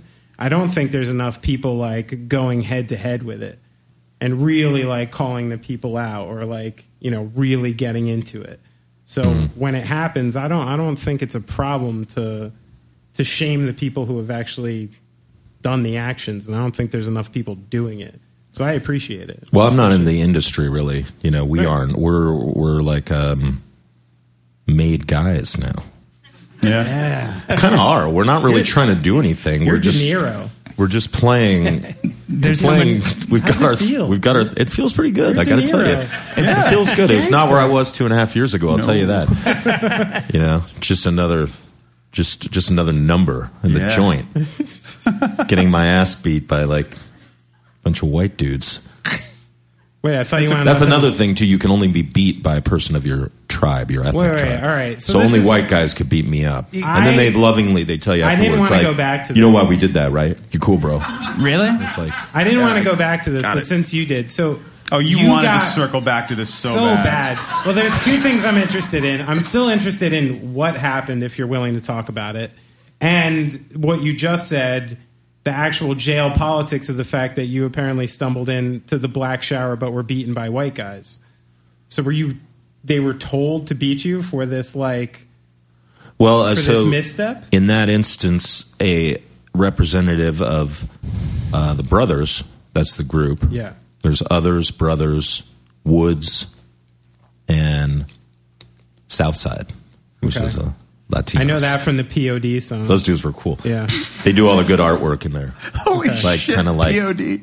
Southtown. Southtown. It's an all right song. Oh, Keep going. All right. So a representative from the black group went and talked to some dude in the white group and said, "Your boy like fucked You have up. to do this." So you need to make an example of him." And then they said, "You know, it's gonna hurt. This is gonna hurt you more than it's gonna hurt me." they didn't say a thing. They just took me in a cell and pounded me. bad. Lord. But uh, I'm Um, sorry. That's how it worked. Yeah, that's crazy. And so, are you allowed to talk? You know, it was vandalism charge and stuff like this. Can you talk at all about what actually happened? I trashed a car in a Motel Six in Carlsbad Okay. because I didn't like the w- way it looked.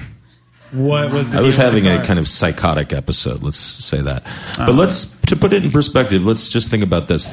I am a um, at that point was a a person of modest income in his forties and uh, who had an, a psychiatric crisis Mhm. and. I'm on three years probation and did 60 years, 60 days of jail time.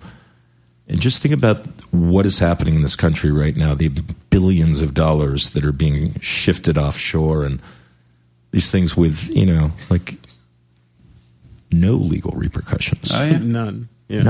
None. And I'm the, the- like I'm a made guy. I'm like a white guy with an education. So imagine then what it is for everyone of of color of Oh. anything else. Sure. Um, I'm telling you what you already know, but this I lived it for a moment, and I was like, and I'm still living. I'm still on probation. I'm a first time offender. You know. Yeah. I messed up a car. Three years. I'm still a felon. It's crazy. Wow. So- is this is this an issue for you at all? Uh, traveling out of the, out of the U.S. It is. I can't travel internationally. I have Yeah. to get a permit for wherever I go. Right. Is that is that on the table? Is that something that this band is talking about? Oh, we want to go abroad for sure. Who wants to be in the U.S. right now? I mean, other than like these shows, which are fun, music events and art, you know, Sure. cultural events are good, but yeah. But uh, I'm up for. Um, I'm going to be uh, free in about six months. Right on. So then we'll. Any more U.S. shows planning or? Uh, we're playing a festival in Seattle in June. Upstream, I think a new one. Sure. Yeah, I saw the lineup. It was cool. There's some good. Yeah, Hot Snakes are playing. Um, Flaming Lips, Flaming Murder Lips. City Oh, Devils. Oh, uh, Zola Jesus. I've never seen. it. It'll be cool. Any chance? I'm sure everyone's asked you this, but have you guys? Do you think you would ever write more stuff, or what's? Yeah, we're we're um. That's our summer is going to just be trying to write Awesome. jam. Jam. You know, the way How we does used the, to. uh, like, You got any riffs? Bivouac era is How's kind of the what writing we're process wanting to work feel. for Jawbreaker? How, how had it worked in the past? And You know, I don't. I'm trying to remember. We're all trying to remember that. we, we've talked about it because everything has been kind of remedial now. Because we have a we'll have a big show, and then we'll be like, "Sh- God, we got to get tight on the Right, material, right, right, the catalog. sure. But the what we really want to do is just riff out and see what comes. So I'm spending the next month writing at home, and then we're going to converge in San Francisco and, s- and just go in a studio and see what happens. do you usually write like riff first, not uh, melody first? It changed over time, but I think when I said bivouac, like I think we want to. I like the more um, band-like jams that Gotcha. we have, Mm-hmm. or Jet Black, or songs like that, though that only can be a you know as a unit. Anyone for all else, of us. just we their want heart that. beat a little faster. You said they're going to be writing. Like anybody else? like I'm trying not to like freak the fuck out, but I'm doing. For those of you who know me and have been in the room where they said just leave Blake alone, which is at least two out of the three people on this stage right now have done that with me. That's Um, Uh, kind. That's kind. No, it's I- for our own uh, excitement. We can't keep playing these same songs. Right. Oh, gosh, I mean, they're it's- wonderful when people have not seen it, and you know, we're, we're lucky that there's all these people who want to see it. But we need to new songs to make it exciting. Sure. Do you think about like? Do you have any lyrical ideas? Like, do you have a notebook you've kept? Of, you know, anything like that? I have tons of notebooks. Yeah. Yeah. Yeah. I just don't. Uh, yeah. I don't, I don't know. I'm still remembering the process. Yeah. Usually Yeah. it's just a line and then um, a guitar, and then you kind of extrapolate from there. There's something super special about the three of you guys together and the way you lock in. And because, I mean, I- I've seen Jets, Forgetters, Joan and I saw Thorns a couple of times together, and all those great songs. I enjoyed all of them. But when that crew, like, it's like I figure as the crowd, we can feel it. It must be insane when you feel it. Well, I went to high school with Adam, the drummer, so there's a pretty deep thing there, and we all met in we met Chris in college, which is now you know 30 years ago almost. So it, having had those relationships for so long, and having learned how to play music together, because we were kind of all of each other's first real band. Hmm. That's I know bands have that. I guess we have that too So it's like weird almost shorthand, you know, psychic kind of stuff, or you're like y- you want somebody to go somewhere and they're already going Right, there. Right. in well, it's terms of the interesting because song. you knew them so young. Playing with them must be like uh, it almost like trained you as the player you are, right? You know, after you play with somebody so long, th- their influence eventually maybe like comes off on you and finds its uh, way in even into your next band or something. Oh yeah, Yeah. yeah. I found it really hard to be in the beginning of Jets to Brazil. I was like, I don't know what I'm how to do this. I mean, those are two very But I- different drummers, Chris and Yeah, for sure. It was really that band was so fun because it was all all of us were kind of discovering like it's kind of like actually getting out of a grueling relationship and then seeing someone new. Right. Being Like I could do whatever I want with this. First that, interview. kind of was the like the playfulness of Jets to Brazil in the beginning. We're like, we could, I could get a wah wah pedal. I, could bring a wah wah pedal into the relationship. You, got it. Yeah, no one I would interv- frown on that. I interviewed you for Alternative Press when uh, Four Corner Night came out, and it was my first interview I ever did. I was an intern there. Wow. And uh, Did I- you still have the Jufro? Yes. Yeah. Yes, I did. and I remember. Are we calling it the Jufro? I remember uh, You can't. I know I asking you can't. what, what influenced Sorry. the record, and you were like, this band Wilco, and they had like two records. I was like, oh, I should check this band out. Like, I didn't even, I had, didn't even heard of these bands at that time. Mm. That's probably Jeremy Yeah. Chatelain, who's like very savvy too. That's were those stuff. bands sort of a big influence on Jets? I mean, did you get a lot of influences outside of punk and that kind of stuff? Oh yeah, yeah. I mean, we were all just like learning to listen to new, new old music, um, because we were at that age, you know. yeah. Is uh, Jawbreaker now like these shows you're doing? Is it the first time you've ever been on a bus? We're not on a bus. You're not still not on a bus. No. Because we only do like two shows at a time. It's great. Backdrop like that and no bus. Yeah, it comes in a I'm little uh, impressed. in a flight case. no, it's great. We just we fly in and then Oh, right. practice for a couple days and then And you're using? Wait. Are you flying in your gear? Or are you using rental gear? we are. I mean, we rent the cabinets and everything, but we bring the guitars and For the heads. for the Brooklyn shows, you you take an Uber home, or how do you get home from Brooklyn Stadium? What's your No, uh, the bands, the bands and crew stayed at the Williamsburg Hotel. okay. You know that Very over on nice. White there. It's, Yep. it's very quiet. I'll tell you that they have these like triple reinforced windows, which I loved, so you can't hear a thing. Um, It's party town. and the ba- and I live here. I live in Brooklyn, but uh, I was like, I want to stay. I want to stay with you guys. So I stayed at the hotel with them Nice. because I wanted to get in on it. Sure. Uh, so we just had a rental, a minivan. We Nice. drive over to the Brooklyn Steel and then back, a mere Beautiful. mile and a half or something. Yeah, it was great. I took I took a train. I took the G home one day and fed my cats and like hung out with them in bed before the show, That's and then nice. went back to the Williamsburg. Yeah, That's cozy. yeah. That's great. Awesome. Yeah. So hey, man, uh, I guess we're all going to Seattle. So we'll see you there. Yeah. Come on out. It's a great scene out there. Great it's music gonna be scene. Awesome. Th- Thank you so much. We couldn't Yeah, think of yeah, we, we Blake. couldn't think of Appreciate a you crew coming. better, especially you, to be on our 300th episode. Hey, congratulations. Going off track. Thank you. Thank you, Blake. 300. Thank you. Yeah. You guys are like Spartans. I mean, Blake Schwarzenbach, everybody. Good lord. Thank you so much. Ladies and gentlemen, thank you again. That concludes our 300th episode. Thank you all for showing up. Thanks to Knitting Factory for having us. Uh, Brad Goop, Benny Horowitz, Jonah Bear, I'm Steven. Um, I put the podcast bills on my wife's credit card. Thank you guys so much for being here. Uh, we'll see you in 300.